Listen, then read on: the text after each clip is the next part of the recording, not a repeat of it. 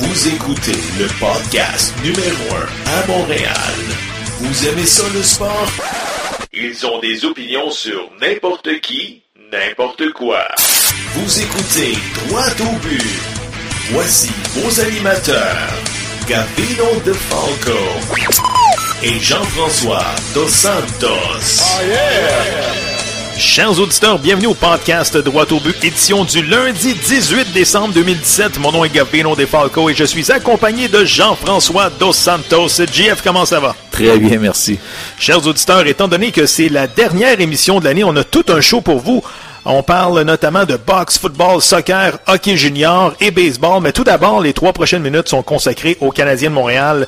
GF, samedi dernier, le Canadien s'est incliné 3 à 0 face aux sénateurs d'Ottawa. Et GF, c'est un Carey Price heureux que les journalistes ont rencontré après la rencontre. On écoute. Um, you know, it was, uh, a lot, had a lot of fun out there. We had a lot of fun. Yeah. Tu peux-tu être sérieux? Voyons donc. Had a lot of fun. Quel plaisir que tu peux avoir. On était combien de fans du Canadien à regarder ce match-là? Beaucoup. C'était horrible comme match. C'était ennuyant. Puis en plus, on perd.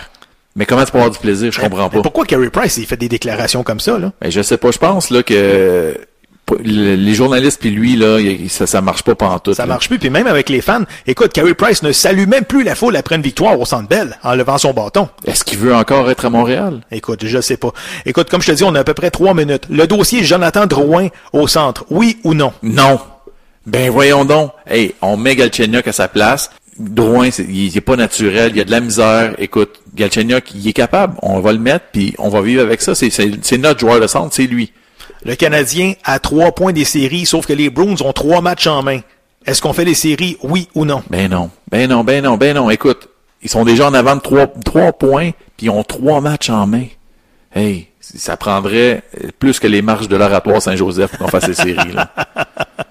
Max Pacioretty, est-ce qu'il finit l'année à Montréal, oui ou non? Non. Échangez-moi ça, ça presse. Il y a huit buts depuis le début de l'année. Invisible comme capitaine, montre aucun leadership. C'est épouvantable. Ça, représente quoi un C sur un chandail, là? C'est pas euh, Captain Jack, là. Captain Morgan Spice, non plus. Donc, il finit pas l'année. J'espère que non. Est-ce que Marc Bergevin euh, sera congédié d'ici la fin de l'année, oui ou non? Non. Malheureusement, ils sont il est lié avec Molson. Ils sont ils ont un lien d'amitié, puis ça serait déjà fait si ça va être, être fait. Est-ce que le Canadien va faire sale comble d'ici la fin de la saison à tous ses matchs? Non. Hey, non. On a vu des bancs vides là, cette semaine. Là. Puis- Un- un match de milieu de semaine contre les Devils du New Jersey. puis ça va pas aller en s'améliorant. Écoute, les partisans sont tannés. C'est le seul moyen qu'on a de- d'exprimer notre douleur, c'est de pas y aller. Fait que si on n'aime pas le spectacle, ben on va le regarder à la télévision. Ça coûte pas mal moins cher, puis on a bien plus de fun parce qu'on peut zapper et regarder quelque chose d'intéressant pendant les pauses. Écoute, même moi, hier, là, pendant la, la classique euh, contre Ottawa, je me suis surpris à, à changer de poste. J'ai écouté Harry Potter en deuxième période. Ben, C'est que le spectacle était abominable. Le Canadien, je pense qu'il y avait deux chances de marquer après deux périodes. Tu me niaises-tu? non, puis là, ils vont dire, ah, c'est à cause du froid, c'est à cause de ci. Mais non, on n'a pas de club, là. C'est le temps de passer à d'autres choses. On fait le grand ménage. GF, ceci complète le wrap-up du Canadien. On s'en va voir Steve Veilleux qui nous jase de hockey junior. On sait que le championnat de hockey junior se disputera dans quelques semaines à Buffalo et on en jase de son expérience avec Team Canada Junior 89, l'ancien joueur des Draveurs de Trois-Rivières et choix des Canucks de Vancouver, Steve Veilleux. Steve, comment ça va? Ça va très bien, merci. Steve, tu as joué pour Team Canada Junior en 89. Peux-tu nous parler de ton expérience en commençant par ton arrivée au camp d'entraînement cette année-là? Un camp d'entraînement qui débute euh, au niveau estival là, euh, euh, à Calgary. euh, C'était notre euh, point central là, pour aller faire les, les premières évaluations. Euh, par la suite, ben, on est revenu euh, juste avant la période des fêtes, euh, euh, toujours à Calgary, euh, avec M. Webster, là, qui était l'entraîneur-chef. Puis euh, euh, j'avais Alain Vigneault également, là, qui était rendu à Hall, là, qui était notre euh, assistant-entraîneur. Euh, l'année l'année euh, juste avant, euh, malheureusement, j'avais été le, dernier retranché. Donc, euh, j'avais eu un, goût amer euh, de ne pas avoir à participer en 88. Euh, et en 89, ben, j'ai eu la chance, à ma dernière année junior, de, de faire partie de l'équipe Canada Junior. Steve, tu as joué pour Alain Vigneault dans les rangs juniors et également cette année-là, Vigneault faisait partie du groupe d'entraîneurs de Team Canada. Peux-tu me dire quel genre de coach c'est Alain Vigneault? Entraîneur euh, très exigeant, euh, très proche de ses joueurs, mais euh, le, mot qui qualifie Alain Vigneault, c'est un homme très honnête. il va te donner vraiment leur juste au niveau de tes performances. il va pouvoir vraiment t'aider à, à, performer, à devenir un meilleur athlète. Là. Mais Alain Vigneault, j'ai toujours une relation avec lui. Je l'ai vu pas plus tard que là, deux ans. Mhm. Euh, puis c'est une très, très bonne personne. Steve, cette année-là, en 89, tu as partagé la chambre avec, entre autres, Stéphane Fizet, Mike Ritchie, Éric Desjardins, Rod Brindamour. Qu'est-ce que tu peux nous dire sur ces gars-là? As-tu une petite anecdote à nous raconter? Euh, c'est sûr qu'au niveau de ces joueurs-là, euh, j'ai eu la chance de garder des relations parce qu'il y avait Éric Desjardins, Stéphane Fizet, lui, était plus euh, au niveau de Québec. Euh, donc, euh, dans la région, là, Éric Desjardins a toujours gardé une, une bonne relation. au niveau anecdote, c'est sûr qu'on a partagé une passion qui était de, représenter ton pays. moi, si malgré le fait d'avoir été repêché dans la Ligue nationale, si je garde le meilleur souvenir que j'ai eu dans ma carrière, c'est le fait de représenter mon pays. Euh, sans équivoque, on l'a partagé, puis quand on se revoit, on en reparle encore aujourd'hui. oui, ça doit. Steve, euh, lors du tournoi, vous avez subi une défaite de 7 à 2 aux mains de l'Union soviétique euh, cette année-là. Il y avait des joueurs comme Mogilny, Bourré et Fiedorov du côté des Russes. Dans le speech d'avant-match, est-ce que tu te souviens si les coachs vous avaient dit quelque chose de spécial concernant ces joueurs-là? Oui. Euh, aiguisez vos patins de reculons. Tenez-vous prêts, sont rapides. Puis, euh, je peux te dire que dans ce temps-là, euh, euh, je parlais d'anecdotes tantôt. Dans, ce temps-là, on parlait de, on parlait pas de blessures au haut du corps, aux blessures au bas du corps. on, on, parlait spécifiquement qu'il est blessé à cheville droite. Fait que je me rappelle que Bury était blessé à cheville droite. Puis, s'il y en a qui vont voir le, le, film ou mm-hmm. vidéo YouTube du match, ils peuvent, ils peuvent voir que j'ai été assez cinglant au niveau de sa cheville. OK. Tu t'es ramassé au banc des pénalités? Ah oui, euh, oui, en effet, en effet. Faut, faut dire que tu étais un joueur robuste, euh, Steve, à cette époque-là. Steve, ma prochaine question est concernant les joueurs québécois. Pourquoi il y a de moins en moins de joueurs issus du circuit courteau? Qui réussissent à se tailler une place dans Team Canada Junior, d'après toi? Ben, ça, c'est vraiment d'actualité. Hein. On entend parler sur toutes les, oui, tribune. Euh, cette année-là, euh, on était huit joueurs sur l'équipe euh, Canada Junior en, 89. Mm-hmm. ça s'est pas vu, je pense, à part il y a peut-être ben, deux ans ou l'année passée qu'il y en avait sept. Mais à part ça, huit joueurs, c'était jamais vu. Est-ce qu'on va retrouver ça un jour? je ne sais pas. Euh, quand on parle de développement, euh, moi, je suis impliqué depuis plus de 12 ans euh, au niveau des, du hockey mineur, au niveau du hockey scolaire. on parle du développement de joueurs de hockey. on commence à, reprendre le dessus. on voit que, un, on était facilement une dizaine d'années de retard sur les infrastructures américaines, européennes, euh, ontarienne, quand on parle du Canada. Euh, au niveau juste infrastructure. Maintenant, au niveau méthode d'entraînement, on est encore euh, on est encore en retard. Euh, on commence de plus en plus. moi, j'évolue à développer des athlètes avant tout, à développer le multisport. on a eu une, une séquence où ce qu'on développait beaucoup le, le joueur de hockey, mais un joueur de hockey, avant tout, c'est un athlète. Et également, euh, moi, mon opinion là-dessus, c'est une, une, culture aussi. Ouais. Euh, c'est une question de société. Euh, on est dans une société que les jeunes aujourd'hui, euh, ils ont euh, certaines facilités d'avoir des difficultés, d'avoir que ça prend un engagement, que ça prend euh, une éthique de travail. Euh, c'est énormément ardu. Et est-ce que euh, les jeunes d'aujourd'hui sont prêts à, à, si on peut prendre l'expression, à payer le prix à ce niveau-là? Oui. Intéressant. Euh, Steve, euh, le jeune défenseur du Canadien Victor Mété vient d'être cédé justement à Team Canada Junior. Quel conseil aurais-tu à lui donner si tu le rencontrais? le conseil, c'est de vivre le moment présent. Euh, je ne le connais pas personnellement.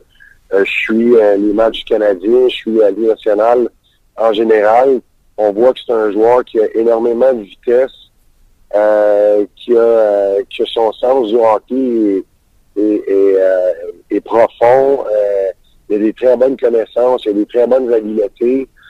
sur une là, ils seront pas sur une grande glace là, à Buffalo, mais avec des joueurs qui ont plus d'habileté, qui sont rapides, il va très, très bien performer. Moi, le seul conseil que je dirais, c'est de, de, profiter du moment présent, d'avoir une fierté de, porter le chandail, puis de, de vivre cette expérience-là euh, pour euh, emmener son hockey à un autre niveau. Là.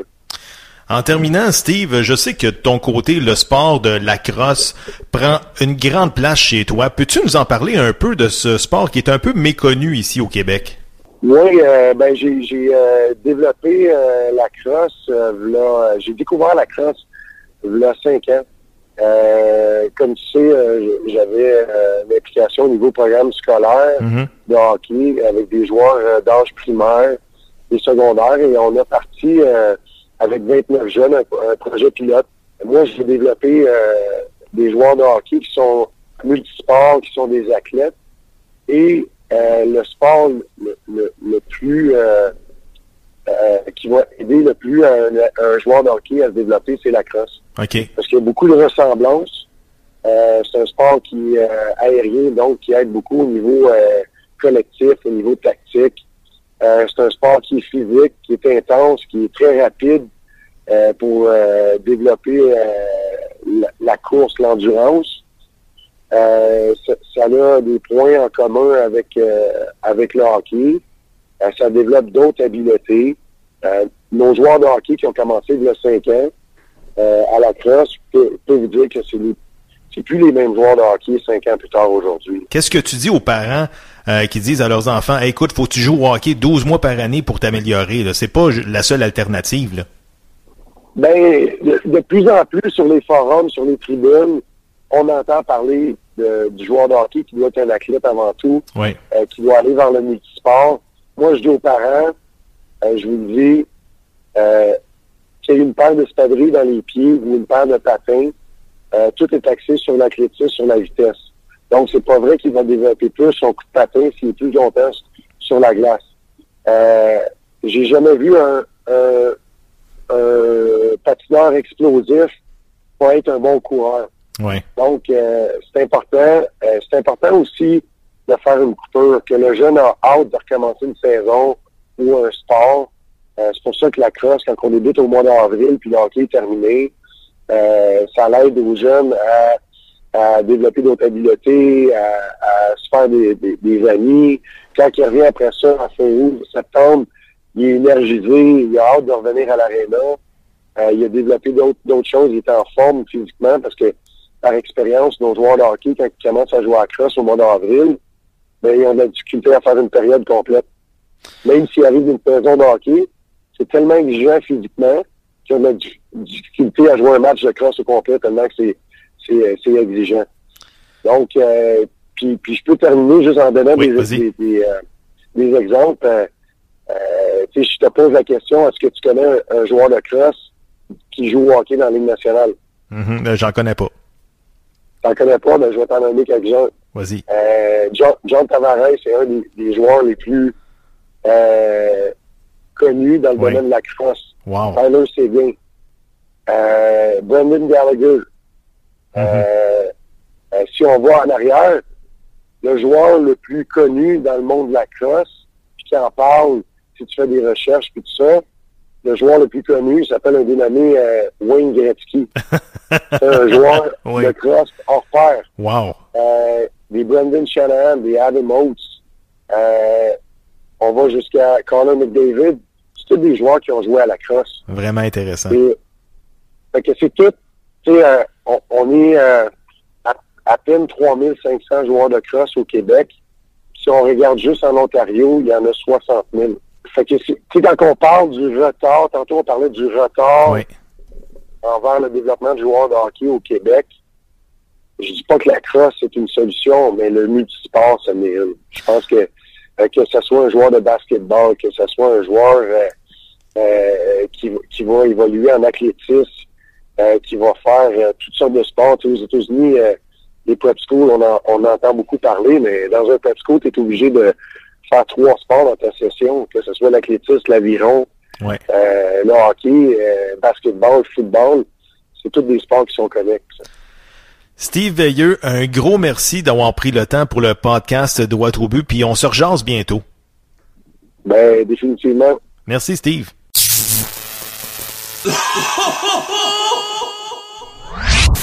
Personnage coloré de la scène sportive montréalaise. Son énergie est époustouflante. Avec lui, on ne reste pas sur sa soif. Voici le commentaire du Père Noël. On va rejoindre le gars qui travaille juste un soir par année, puis en plus, ça donne que c'est cette semaine. Le Père Noël, comment ça va? Il fait frais! Il fait frais! Il fait frais! Hey, Père Noël, défaite du Canadien 3 à 0, puis Carey Price, après le match, on dirait que ça y dérange pas de perdre. Tes commentaires? C'est une belle petite game dehors, comme dans le bon vieux temps quand on était jeune, on allait jouer dehors, il n'y avait pas de Nintendo, il n'y avait pas de tablette, il n'y avait pas d'Xbox, on allait jouer dehors. Canadien hier, c'est un gros show. Euh, samedi soir à Ottawa, euh, il faisait très pas mal, il faisait quoi, moins 20, moins 15, mais c'est pas grave. Ils l'ont échappé hier, euh, c'est pas facile la glace, la, la température, mais Carrie, euh, hey boy, euh, hein? Je pense que les journalistes, euh, ils tapent sur le gros nerf. Ben, ça te chicote pas, toi, ce que Carey Price, depuis le début de l'année, euh, écoute, il lève plus son bâton au milieu de la glace lorsque le Canadien euh, gagne. Là, maintenant, il a de l'air à s'en foutre complètement de perdre. Euh, comme leader, on repassera là. Euh, tu sais, Carey, peut-être qu'il est rancunier sais, je sais pas si vous vous souvenez, là, quand, les Canadiens euh, ils ont eu une série de défaites, là, euh, la gang de Carouin, là, au Centre Bell qui a commencé à le huer, là, euh, d'après moi, Carey est rancunier, puis euh, les partisans, là, euh, ils doivent pas être trop, trop contents après eux autres. Fait que, peut-être qu'il va d'esprit de Carey, c'est le capitaine du Canadien, mais on a besoin de lui. là. Il va qu'il se réveille, le Carey. Là. Gros voyage dans l'Ouest qui s'en vient cette semaine, les boys. Là. Qu'est-ce que tu penses des propos d'Eugene Melnick juste avant la classique du centième en plus? Hey, Eugène Mulnick a fait une menace aux partisans qui étaient pour déménager le club, OK?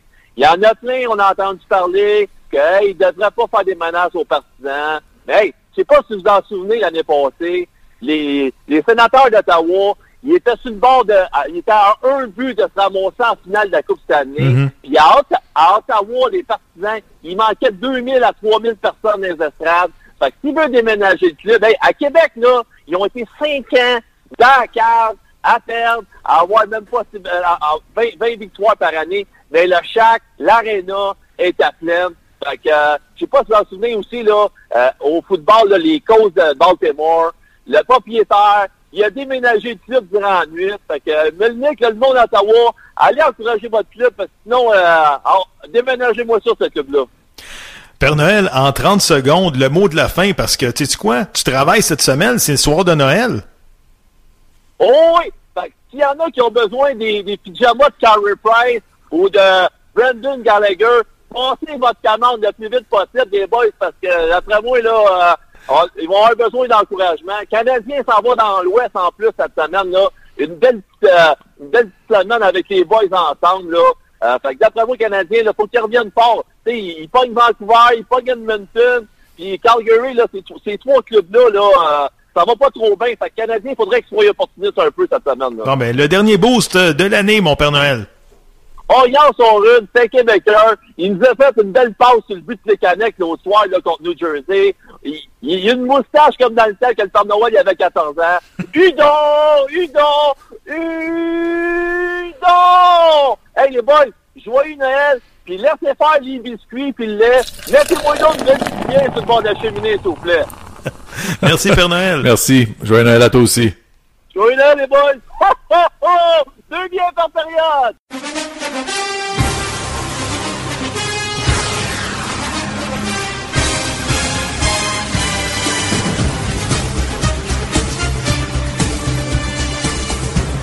Le podcast Droit au but est fier de recevoir un joueur étoile de la Ligue canadienne de football.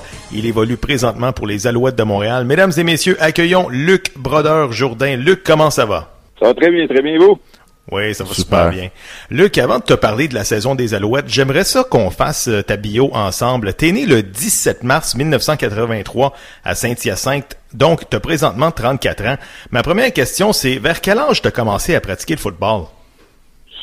Euh, j'ai commencé, j'étais, je crois, dans les environs de 19 ans. Euh, j'étais à ma deuxième année de cégep, donc probablement 18 ou 19 ans. Euh, j'ai, j'ai de la misère à me souvenir exactement quel âge Mm-hmm. euh, précisément, mais j'avais fait ma première année de cégep, puis à Saint-Jean-sur-Richelieu, à l'époque, qui était dans la première division, la division la plus compétitive, si on veut, du, de- du circuit du cégep du Québec.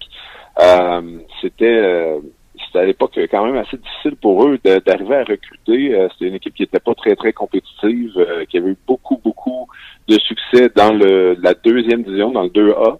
Euh, mais en étant dans- en ayant augmenté de niveau, en étant dans le 3A, ils se retrouvaient à compétitionner contre des équipes euh, comme euh, le Cégep du Vieux-Montréal, euh, OK. puis euh, les, les Cougars, euh, euh, pas les Cougars euh, de Lennoxville, oui, Champlain Lennoxville.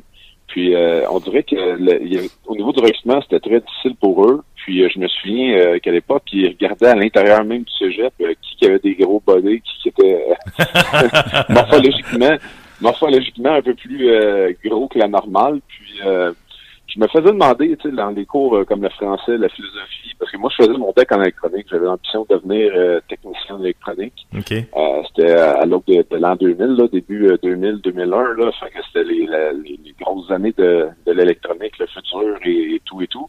Je- donc moi je me disais bon ben je m'embarque là-dedans, puis euh, c'est ça, j'ai fait ma première année, puis euh, quand, dans les cours en commun euh, qu'on a avec les autres disciplines, si on veut, euh, de, du cégep, euh, je me faisais demander par des joueurs qui jouaient pour les gens de Saint-Jean, t'as-tu déjà joué au foot, Euh, tu sais, tu connais tout ça, puis moi à l'époque, moi j'étais beaucoup plus euh, quelqu'un d'axé sur la musique, j'étais pas axé nécessairement sur euh, le sport.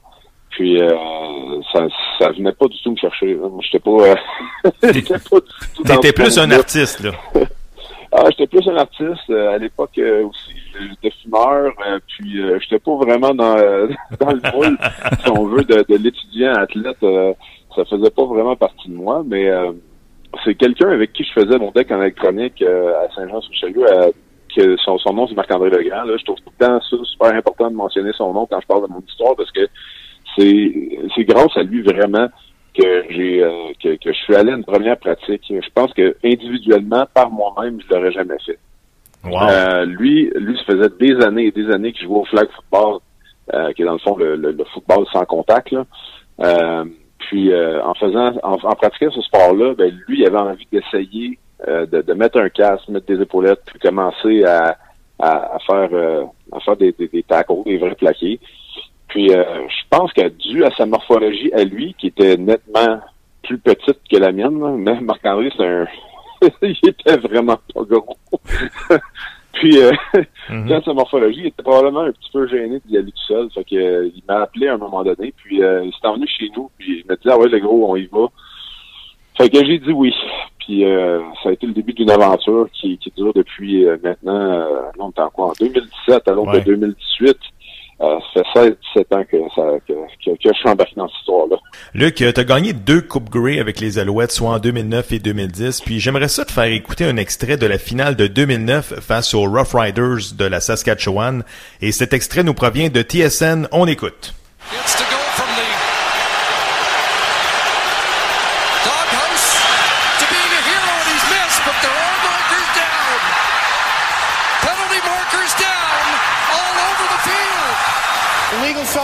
Substitution, too many men on the field, Saskatchewan. Oh my. That's a 10-yard penalty. We'll repeat first down. Duval gets a second chance from 33 yards out to win the 97th Grey Cup. true. And the Montreal Alouettes have come all the way back. And they are the 2009 Grey Cup champions. Il me fait plaisir de présenter la Coupe Grey to Bob Wetnall, the Montreal Alouettes, and all the people of Quebec. Congratulations! Heartbreak for Saskatchewan and a comeback win and redemption for the Alouettes. Luc, avec à moins de 10 minutes à faire au quatrième quart, vous étiez en arrière par 16 points. Avec 1 minute 45 à faire, vous réussissez à égaliser la marque, mais vous ratez la conversion de 2 points. Vous réussissez quand même à reprendre la possession du ballon. Il reste 5 secondes quand David Duval manque son placement. Qu'est-ce qui te passe à ce moment-là par la tête?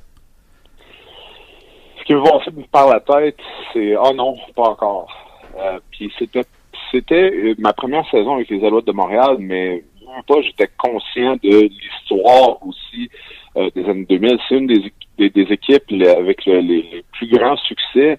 Mais si tu enlèves les conquêtes de la Coupe Grey de 2009 et 2010 de l'histoire des Alouettes, dans la génération de 2000 à 2010, euh, il y a eu une Coupe Grey en 2002, mais il y a eu plusieurs présences à la Coupe, à la mm. Coupe Grey. Mm-hmm. Puis euh, moi, je pensais pas plus particulièrement à un gars comme Anthony Calvio, qui est un des plus grands champions, puis le plus grand carrière, en fait, le plus prolifique euh, de, l'histoire du football euh, en général. je me disais, bon, ben, ça va être encore qu'il n'y a pas les reins solides, qu'il n'y a pas l'étoffe d'un, grand carrière. que, que, on dirait je voulais tout ça dans ma tête en une fraction de seconde. puis je trouvais ça extrêmement décevant. Mais ce qui est ma plus grande fierté, c'est pas nécessairement qu'il y a eu un 13e joueur, puis qu'on a pu réussir le, le, placement par la suite, puis remporter la rencontre. On parle d'une rencontre dans laquelle, en temps de jeu, on n'a mené aucune seconde au cadran. OK. Mm. Aucune. Wow. 60 minutes totales. les Alouettes ont jamais pris les devants. Jamais. On a, on a remporté la rencontre.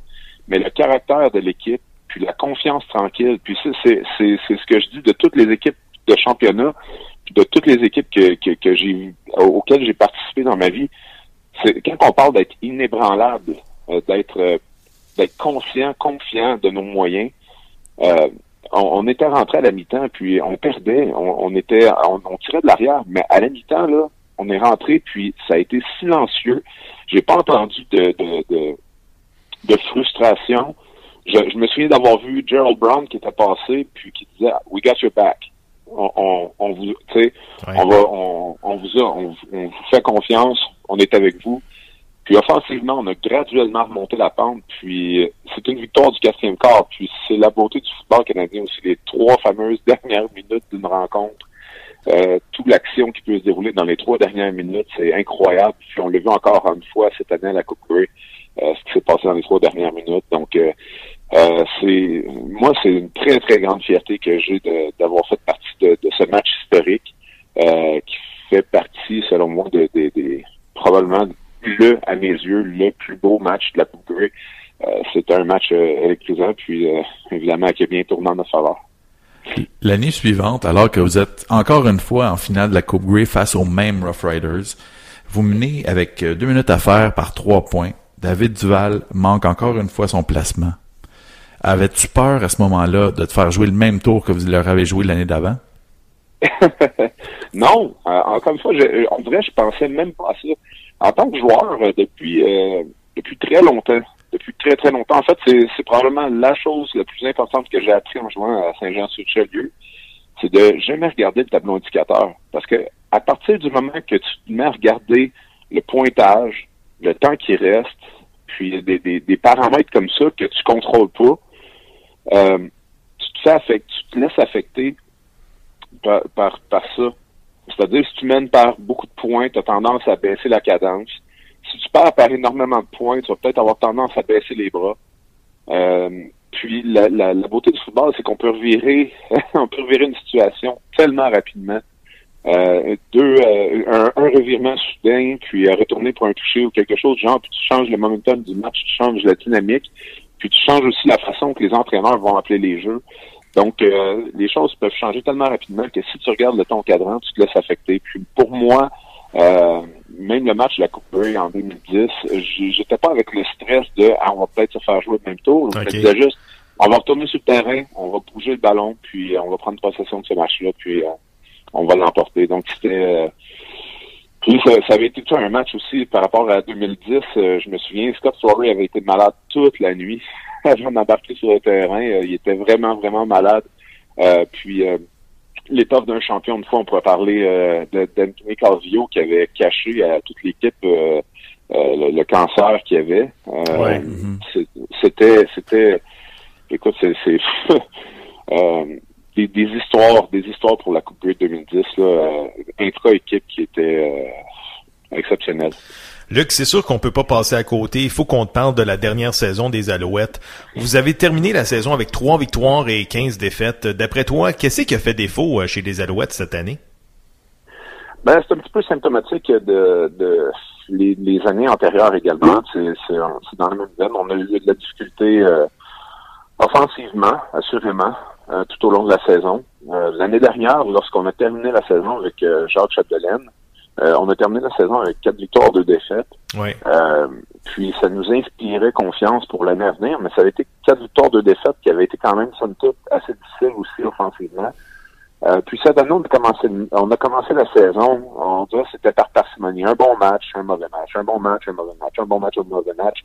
Puis euh, en cours de route, euh, suite à la, au, au licenciement à la fois de Jacques Chapelaine, puis euh, de Noah Thorpe, c'est, c'est de perdre à la fois ton entraîneur-chef, ton coordinateur offensif, puis ton coordinateur défensif.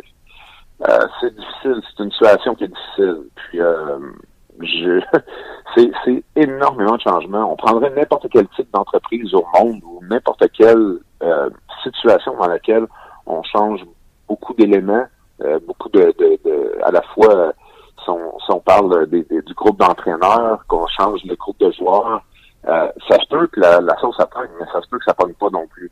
Euh, puis euh, je pense que cette année, ça a été tout simplement ça. Ça- on manquait, on manquais de- d'éléments de, surprise, on manquait de production. Et puis euh, je pense qu'ultimement, même pour moi en tant que joueur, j'ai 34 ans, comme tu l'as mentionné, je vais avoir 35 ans au mois de mars. Euh, je suis conscient et je désire qu'on qu'on se rajeunisse. Euh, c'est le fun d'avoir des vétérans, c'est le fun d'avoir de l'expérience, mais il n'y a rien comme de la jeune foot qui cherche à se prouver. Euh, puis euh, je pense qu'on a besoin, on a besoin de ça au sein de, de- de l'organisation. Selon toi, ça prendrait quoi pour relancer l'équipe en 2018? Euh, J'ai l'impression qu'on doit, euh, on doit un petit peu, euh, je trouve ça difficile à dire, là, mais on doit tourner la page sur peut-être trouver un. On parle souvent de, de trouver un carrière numéro un, puis un carrière qui est performant, mais le but, selon moi, si tu veux développer un bon carrière pour plusieurs années, c'est de fabriquer un livre de jeu et une équipe euh, qui dépend pas de lui, qui ne dépend pas de ses performances. Euh, si tu veux bien développer un carrière, oui, tu veux lui donner du temps de jeu, mais tu veux pas lui donner 100% des responsabilités de l'équipe. Tu veux pas mettre toute la pression sur cet individu-là.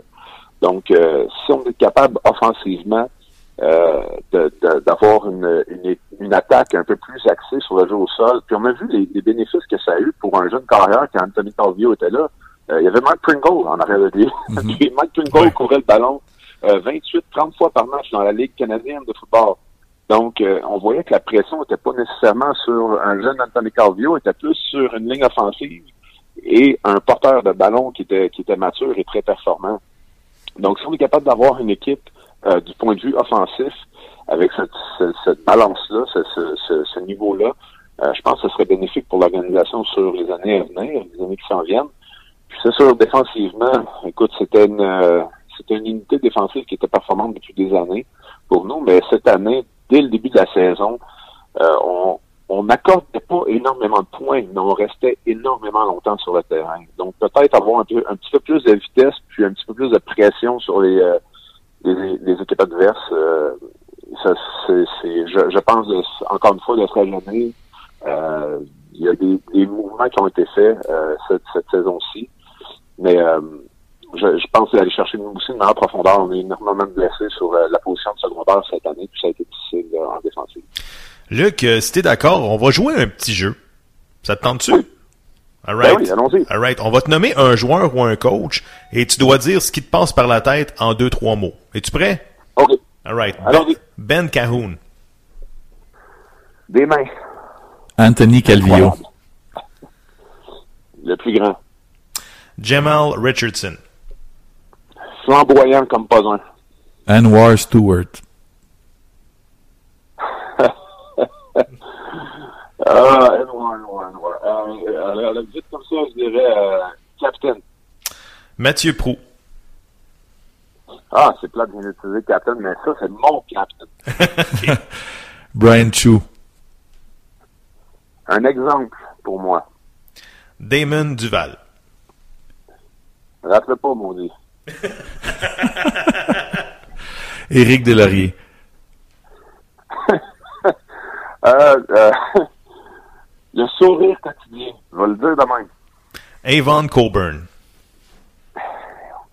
Un petit bulldog. Mark Tretman. Mon coach. Jim Pop. Jim, Jim, Jim. Merci. Étienne Boulay. Étienne Boulay. Euh... Étienne Boulay. Étienne Boulay. Tu peux dire beau bonhomme, là. Ah, beau bonhomme. Ben, ça, ça, je sais qu'il n'y a pas de problème. Euh, Qu'est-ce que je pourrais dire sur Étienne? J'ai pas, euh, je, je l'ai côtoyé, mais je l'ai pas vraiment assez connu, OK. malheureusement. Larry Smith. Proche du monde. Et le dernier, Glenn Constantin. Glenn. Glenn, Glenn, Glenn. Quel, euh, un, recruteur hors pair. C'est, Glenn, je veux juste rajouter ça. Glenn, là, à mes yeux, c'est, le meilleur recruteur de l'histoire du Québec. Puis, au-delà de ça, en tant qu'instructeur, c'est quelqu'un, c'est, la raison un peu pour laquelle je pense qu'il, en tout cas, je le vois pas venir dans les rangs professionnels, du moins dans la Ligue canadienne, jamais, dans le sens où il tire tellement fierté à transformer ces jeunes en hommes. Euh, il reçoit des jeunes adultes euh, au rang universitaire, puis je pense que la plus grande fierté de Glenn, c'est de dire euh, ce jeune-là est arrivé, il avait des mauvaises notes au cégep, il prenait pas ça au sérieux, puis il, est il a gradué, il a maintenant son, euh, son, son baccalauréat, puis il travaille dans telle discipline, telle discipline, telle discipline, puis il est tellement fier, il est tellement fier de, de tous les gars qu'il a coachés, puis de leur cheminement euh, individuel. Donc, pour moi, Glenn, c'est un, un très grand recruteur, mais c'est un grand homme. Luc Brodeur-Jourdain, ça a été un honneur de te recevoir au podcast Droit au but et on te souhaite une belle saison des Alouettes pour 2018. Un gros merci. Merci beaucoup à vous. Merci, Merci, salut. Luc. You're listening to the best podcast in Montreal. Droit Bill. With your host Covino DeFalco and J.F. Dos Santos.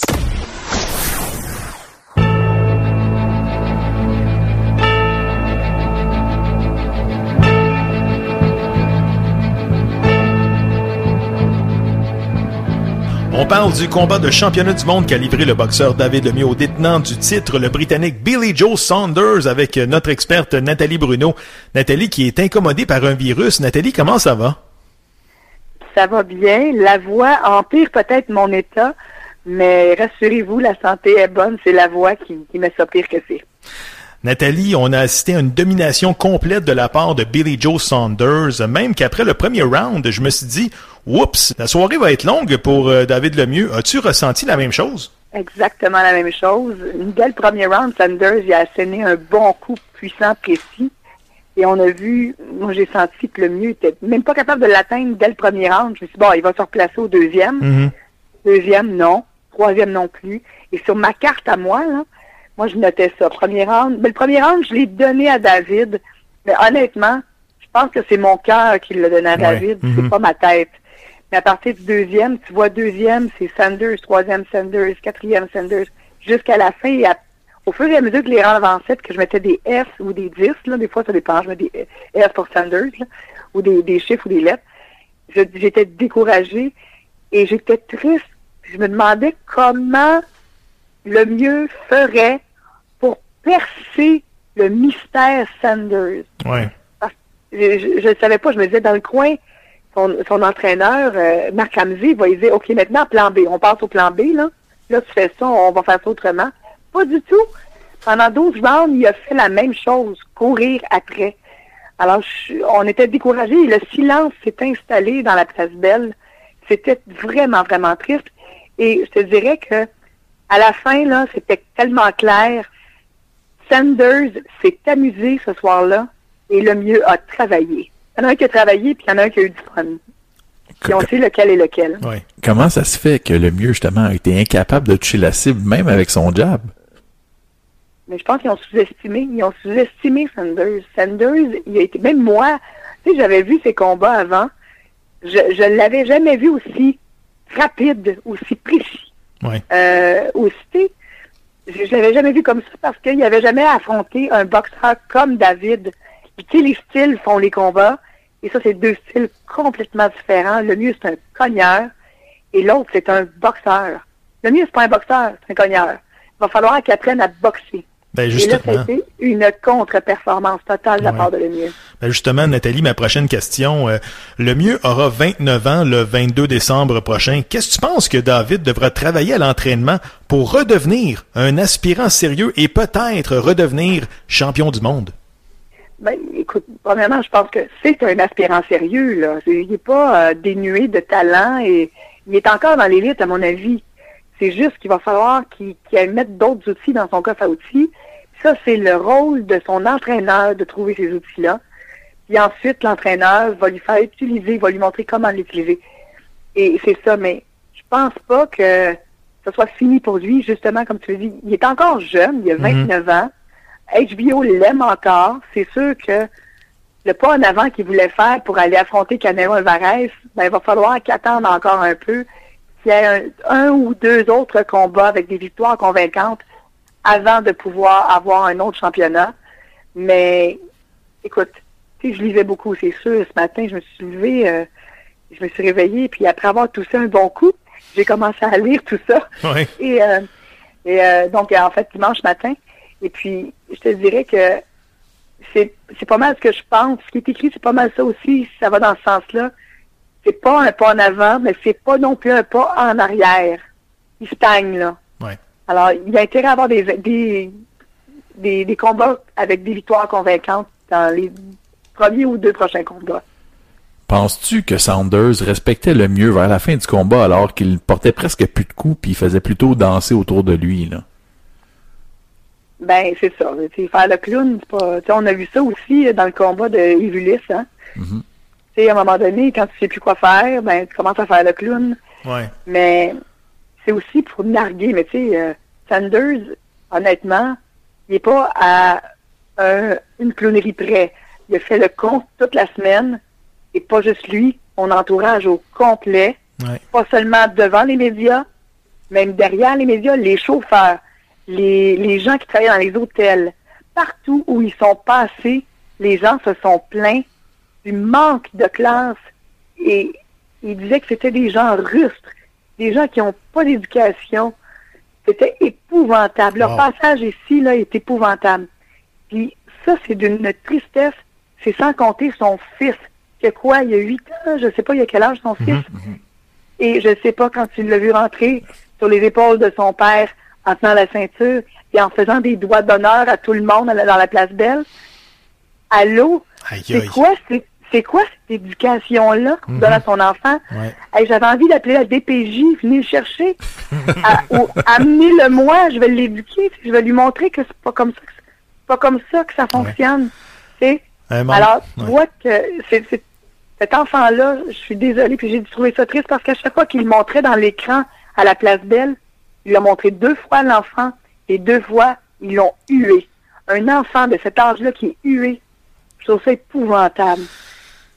Ouais, c'est euh, écoute, euh, ça fait dur comme on dit. Euh, Il y aura pas de nomination pour euh, père de l'année, ce Billy Joe Saunders. Eh Nathalie, un gros merci. On te souhaite un joyeux temps des fêtes. Repose-toi bien, puis on se reparle après le congé des fêtes. A- Avec grand plaisir, j'ai hâte au prochain combat. J'ai hâte de voir ce que ça va être. Merci. Merci, joyeuse fête. Merci, joyeuse fête, vous tous. On rejoint notre expert soccer, Antonio Ribeiro. Antonio, comment ça va? Ça va très bien, et toi? Ça va super bien. Tout d'abord, Antonio, l'impact de Montréal a procédé à un échange majeur cette semaine en envoyant le général en défensive Laurent Simon à Los Angeles contre deux joueurs qu'on connaît très peu dans la MLS. As-tu été comme la plupart des partisans de l'Impact, c'est-à-dire bouleversé par cette nouvelle? En fait, euh, pour être honnête avec toi, pas vraiment, parce que euh, on parle d'un Laurent Simon qu'il n'y a pas vraiment eu une bonne saison. Euh, c'est pas mon joueur préféré. Je sais que c'est un joueur d'haut calibre, mais euh, je crois qu'il était meilleur quand euh, Drogba était présent. Je crois aussi que dès que Drogba est parti, son jeu a baissé. Euh, je suis pas surpris que d'après le nouveau coach qui a regardé quelques séances vidéo, il s'est basé sur ça. C'est sûr qu'il n'a pas vu une bonne performance de Laurent Simon. Il n'a pas vu un joueur qui domine. Il n'a pas vu un joueur qui guide ses partenaires sur le terrain. Moi, j'ai j'ai été souvent voir l'impact cet été et souvent j'ai vu Laurent Simon chicaner les autres euh, quand euh, souvent c'était sa faute aussi. Là. Fait que est-ce que est-ce qu'on a besoin d'un joueur comme ça dans une équipe? Euh, je crois pas. Je crois que la mission du nouveau coach qui est là, c'est vraiment d'amener euh, une bonne chimie d'équipe, euh, d'amener des gens qui vont s'appuyer, qui vont s'encourager, d'amener beaucoup de sang nouveau. Donc, je crois que tout ça fait partie un peu du changement oui, c'est surprenant pour certains joueurs, certains partisans qui, qui, qui voient Laurent Simon comme le pilier défensif. Euh, mais quand tu, tu œuvres dans le métier du, comme coach puis dans le soccer, on voit au-delà de ça. Oui, c'est, c'est, c'est le fun et il parle français et euh, il est quand même très bien comme joueur. Mhm. Mais je crois que si les autres veulent bâtir pour l'avenir, euh, je pense que c'est une bonne décision, surtout qu'ils ont pu avoir deux autres joueurs euh, pour lui. Donc, euh, c'est un départ pour l'impact. Puis euh, euh, vraiment, le Rémi fait vraiment des changements qu'on s'entendait pas trop, mais en même temps, je crois qu'il fait des, il fait un bon changement. Mais pour prendre la défense de Laurent Simon, écoute, il y a eu beaucoup de partenaires cette année. Il y a eu Kyle Fisher, il y a eu Victor Cabrera, il y a eu Dejan Boldor. C'est sûr que ça n'a pas aidé au jeu de Laurent Simon. Qu'est-ce que tu en penses? Mais en fait, euh, je, je parle pas, quand je parle de Laurent Simon, je parle pas de son jeu d'équipe, je parle de son jeu individuel qui a baissé. Donc, euh, c'est, euh, il faisait de plus en plus d'erreurs, euh, ce qui était dans un, un- dans une position confortable, un peu peut-être trop confortable. Et dans ce métier-là de joueur professionnel, tu peux pas jamais être confortable. Tu dois constamment performer et tu peux jamais t'asseoir là finalement. Et euh, j'ai cru voir Laurent Simon la dernière de passer. Ça allait mal dans la saison, fait fait pas trop d'efforts, puis regarde, on va blâmer les autres. C'est un peu comme ça, je l'ai vu, là. C'est peut-être un peu cru de dire ça comme ça. Mais euh, je crois qu'il aurait pu faire plus. Et euh, c'est un peu pour, d'après moi, pour comprendre un peu plus la, la, la, la décision de Rémi. Moi, je pense que c'est peut-être ça qu'il a vu. Et euh, lui, ben, il veut un gars qui, qui soit gagne, soit on perd, mais le joueur, il travaille dès que l'arbitre siffle pour démarrer le match jusqu'à la fin, quand l'arbitre siffle pour la fin du match aussi. Donc, je pense que c'est ça qu'il cher- il cherche à bâtir. Puis aussi, c'est bon d'avoir des jeunes joueurs parce que souvent, quand tu as des joueurs qui ont, beaucoup d'expérience, tout ça, souvent, ils vont à l'encontre de ce que toi, tu peux voir comme tactique, comme plan de match, etc. Quand tu as des jeunes joueurs aussi, ils vont plus euh, intégrer ce que tu veux leur apporter et ça va être beaucoup plus rapide euh, pour, d'après moi, pour avoir euh, des victoires, pour aller chercher une chimie d'équipe, pour aller chercher euh, un jeu collectif euh, quand même assez rapidement. Les partisans s'associaient aux francophones tels que Bernier, Assun Camara, Yongo, Laurent Simon. As-tu peur que les Québécois se dissocient de l'impact? Euh, c'est sûr que les partisans québécois, qu'on compare un peu au hockey, ils veulent toujours un coach francophone, ils veulent des joueurs francophones. Est-ce qu'au soccer, c'est comme ça? Euh, oui, je crois que c'est important, euh, mais en même temps, on peut pas avoir un francophone juste pour faire plaisir aux gens.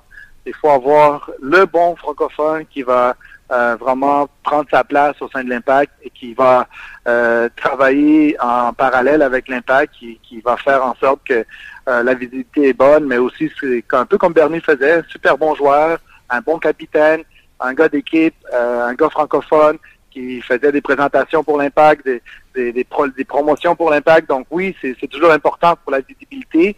Euh, mais en même temps, euh, je crois pas que c'est perdu. Euh, je crois qu'il va y avoir d'autres francophones qui vont venir.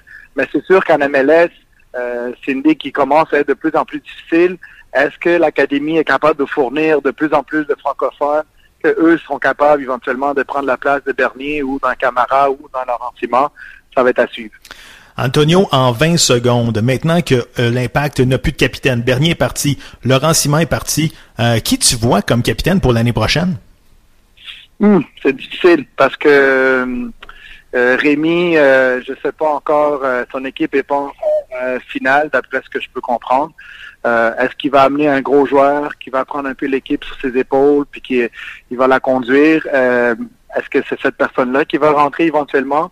Ou tout simplement, et je crois qu'il va falloir qu'il parle à certains joueurs pour connaître aussi ces personnes et pouvoir décider qui sera son capitaine. C'est sûr qu'on cherche toujours le gars qui, qui a le plus d'expérience, le gars qui, qui connaît le MLS, le gars qui connaît l'équipe. Donc, euh, ça va être une surprise d'après moi. Je, je, je crois pas qu'on serait capable de le deviner euh, qui pourrait l'être parce que même si on pense à Evan Bush qui est là depuis depuis toujours, il a même joué avec moi dans le temps. Euh, c'est lui qui a le plus d'expérience en ce moment. Il est encore là. Est-ce que ça va être lui? Mais il parle pas français, donc euh, c'est Mhm. quoi?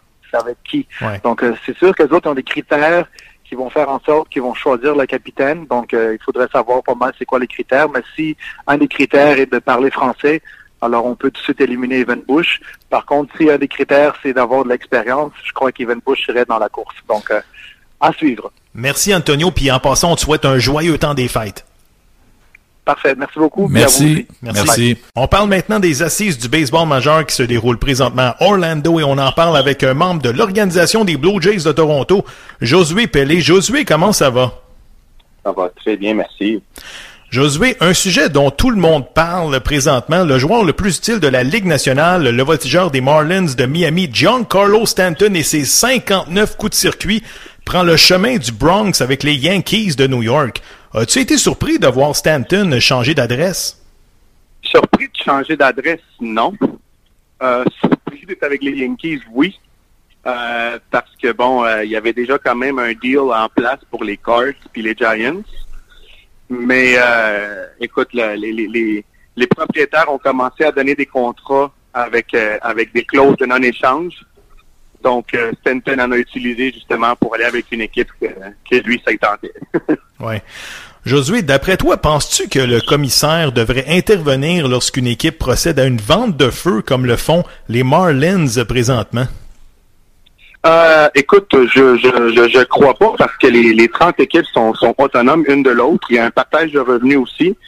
Euh, il y a des, équipes- des, des, des, des, des taxes de luxe. Euh, je, je, je crois pas que, que, que le, le, le commissaire devrait, euh, devrait intervenir. Par contre, euh, comme tu viens de le dire, il y a les assises de baseball qui se passent en ce moment. Peut-être qu'il devrait avoir des choses qui devraient se parler. Peut-être comme comme je t'ai parlé au début, là, enlever les, les clauses de non-échange ou Ouais. faire d'autres choses, mais je crois pas là qu'ils devraient embarquer. Chaque équipe est, est- est autonome et chaque équipe a le droit de faire qu'ils veulent avec leur équipe. Je trouve juste ça plate pour les Marlins parce que maintenant, à part Yelich, là, euh, Ouais. je vois pas pourquoi que tu voudrais aller au, au- au stade écouter une game là, des, des, des Marlins. Il paraît que les hot dogs sont vraiment bons. Josué, me semble qu'avec Judge et Stanton dans le cœur de la formation des Yankees, ça va être intimidant. Par contre, faut dire que ces deux joueurs-là sont souvent retirés sur trois prises. Qu'est-ce que t'en penses? Ben écoute, c'est la nouvelle, euh, c'est le, c'est le nouveau baseball euh, maintenant là, dans le 2017-2018. C'est, c'est tu frappes des circuits ou, ou- ou tu passes dans le mythe. Là. On, on a battu le record pour plus de circuits dans une saison cette année. Euh, tu l'as dit, ça va être. euh, je pense que pendant les pratiques au bâton, je pense que de, tout le monde va voir, euh, va devoir mettre des, des casques dans l'outfield. ouais. parce que ça va faire mal au Yankee Stadium. là, la balle, elle voyage beaucoup déjà. Euh, écoute, ça va être le fun. Moi, j'ai j'ai bien hâte. On, on affronte les Yankees 19 fois par année. Ouais. Et, euh, je vais te le dire, là, à part si c'est le dimanche, là, qu'on prend pas de pratique au bâton, je vais tout le temps être là pour voir ces deux gars-là frapper des circuits pendant le- la pratique au bâton. Mais écoute, non, non, ça va être le fun, ça va être cool. Écoute, c'est c'est le fun de jouer contre les meilleurs.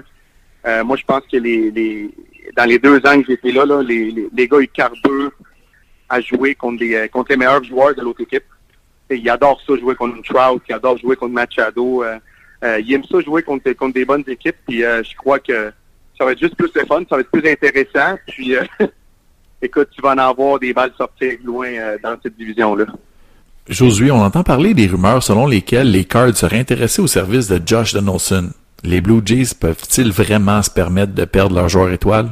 Euh, écoute, Euh, je ne crois pas qu'aucune équipe euh, pourrait perdre euh, leurs joueurs étoiles, peut-être à part comme les Marlins, là, ils viennent de faire. Mhm. Euh, mais c'est sûr que, que, que je, je, je, je vois pas comment qu'on pourrait échanger Donaldson, surtout après avoir euh, signé un gars comme Estrada pour un an. Il nous reste un gars comme Hap, que c'est sa dernière année de, de contrat. Justin Smoke, qui, qui n'a pas beaucoup encore à, à, son contrat, je pense qu'il finit cette année. Donc, je crois que, euh, surtout avec ce que les Yankees viennent de faire, et euh, je le sais que les Red Sox, avec ce qu'ils viennent de faire avec Stanton, euh, ça me surprendrait pas qu'ils aient cherché JD Martinez aussi. Donc, euh, euh, avec une division comme la nôtre, l'américaine, là, dans, euh, dans l'Est, euh, je crois que je crois que les, les- nous autres, les Blue Jays, je pense qu'on on veut aussi compétitionner. Euh, je crois que le prix est quand même assez très haut. Alors, euh, je je je verrai pas comment qu'on pourrait changer Donaldson, à part si vraiment là le, le prix est, est, est, est bon, là, le, retour est bon. Josué, euh, je vais te dire mon opinion personnelle. Écoute, euh, depuis quelques années, les Blue Jays sont toujours à la recherche d'un premier frappeur. Qui tu vois dans le line-up présentement qui serait prêt à faire ce job-là? Écoute, on en a un, ça fait deux ans qu'on en a un, mais c'est juste qu'il joue pas. C'est euh, Travis. Oui, Devin Travis. Devin Travis, là, c'est, c'est, je te le dis, là, et c'est pas moi juste qui le dis, mais les joueurs dans la chambre aussi le disent, c'est le meilleur frappeur des Blue Jays. Mhm. C'est un des meilleurs frappeurs de la Ligue. Tu comprends pas, là? Ce gars-là, il est capable de frapper euh, des balles, là, quasiment sur lui au champ opposé, à volonté. Euh, il va attendre la curveball puis la frapper dans son champ. Il est très discipliné. Euh, écoute, là, sa première année avec les Blue Jays, ça allait être le, le- le rookie de, de l'année, puis il s'est Ouais. blessé. L'année passée, en un mois, il a frappé 18 doubles. Euh, on on l'a le premier frappeur. C'est juste que il faut qu'il soit en santé. Euh, euh, puis je crois que qu'on devrait être en business là, si Travis il, il- il pourrait faire, faire une saison de, de 140, 130 matchs. On ne demande pas 162 là. Ouais. Qu'on sait que son genou il est, il- il est abîmé un peu. Mais euh, écoute, avec l'addition de, de, de Diaz qu'on vient d'avoir, je pense que ça va faire un petit peu euh, euh, euh, un petit un petit équilibre là, dans le milieu là, avec avec Toulouse et avec Travis. Ça reste à suivre. Josué Pellé, on te souhaite un joyeux temps des fêtes, puis j'espère qu'on va se reparler après Noël. Oh, écoute, euh, je, je, je pars pour, euh, pour Toronto euh, à la fin janvier, puis après ça, le camp d'entraînement commence. Donc, euh, je vais être ici, puis on, on, on va espérer qu'on va avoir fait quelques bonnes signatures d'ici là. Merci Josué. Ça me fait plaisir. JF, c'est déjà la fin de l'émission. Ça a passé vite, ce show-là. Écoute, c'est la dernière de 2017 déjà. Déjà, déjà 15e édition. Et merci, chers auditeurs, d'être à l'écoute. Écoute, on devrait remercier également les collaborateurs. Oui, puis merci à toi aussi de m'endurer. Ben, merci à toi aussi. Écoutez, ce projet-là prend juste d'envergure, puis on fait des vidéos sur euh, Facebook, sur Twitter. Merci de nous suivre. Puis en 2018, on va être encore plus malade. Ben, ça va être dur. Ça va être dur. Écoute, je te souhaite un beau temps des fêtes à toi et ta famille. Une belle, une belle année 2018, JF. Merci à toi aussi, puis on souhaite à tout le monde les fameux 3S. C'est-à-dire? Du sport, du sport, puis encore du sport. Donc, chers auditeurs, soyez à l'écoute du prochain podcast le 8 janvier 2018. Bonne année tout le monde! Joyeux Noël et bonne année!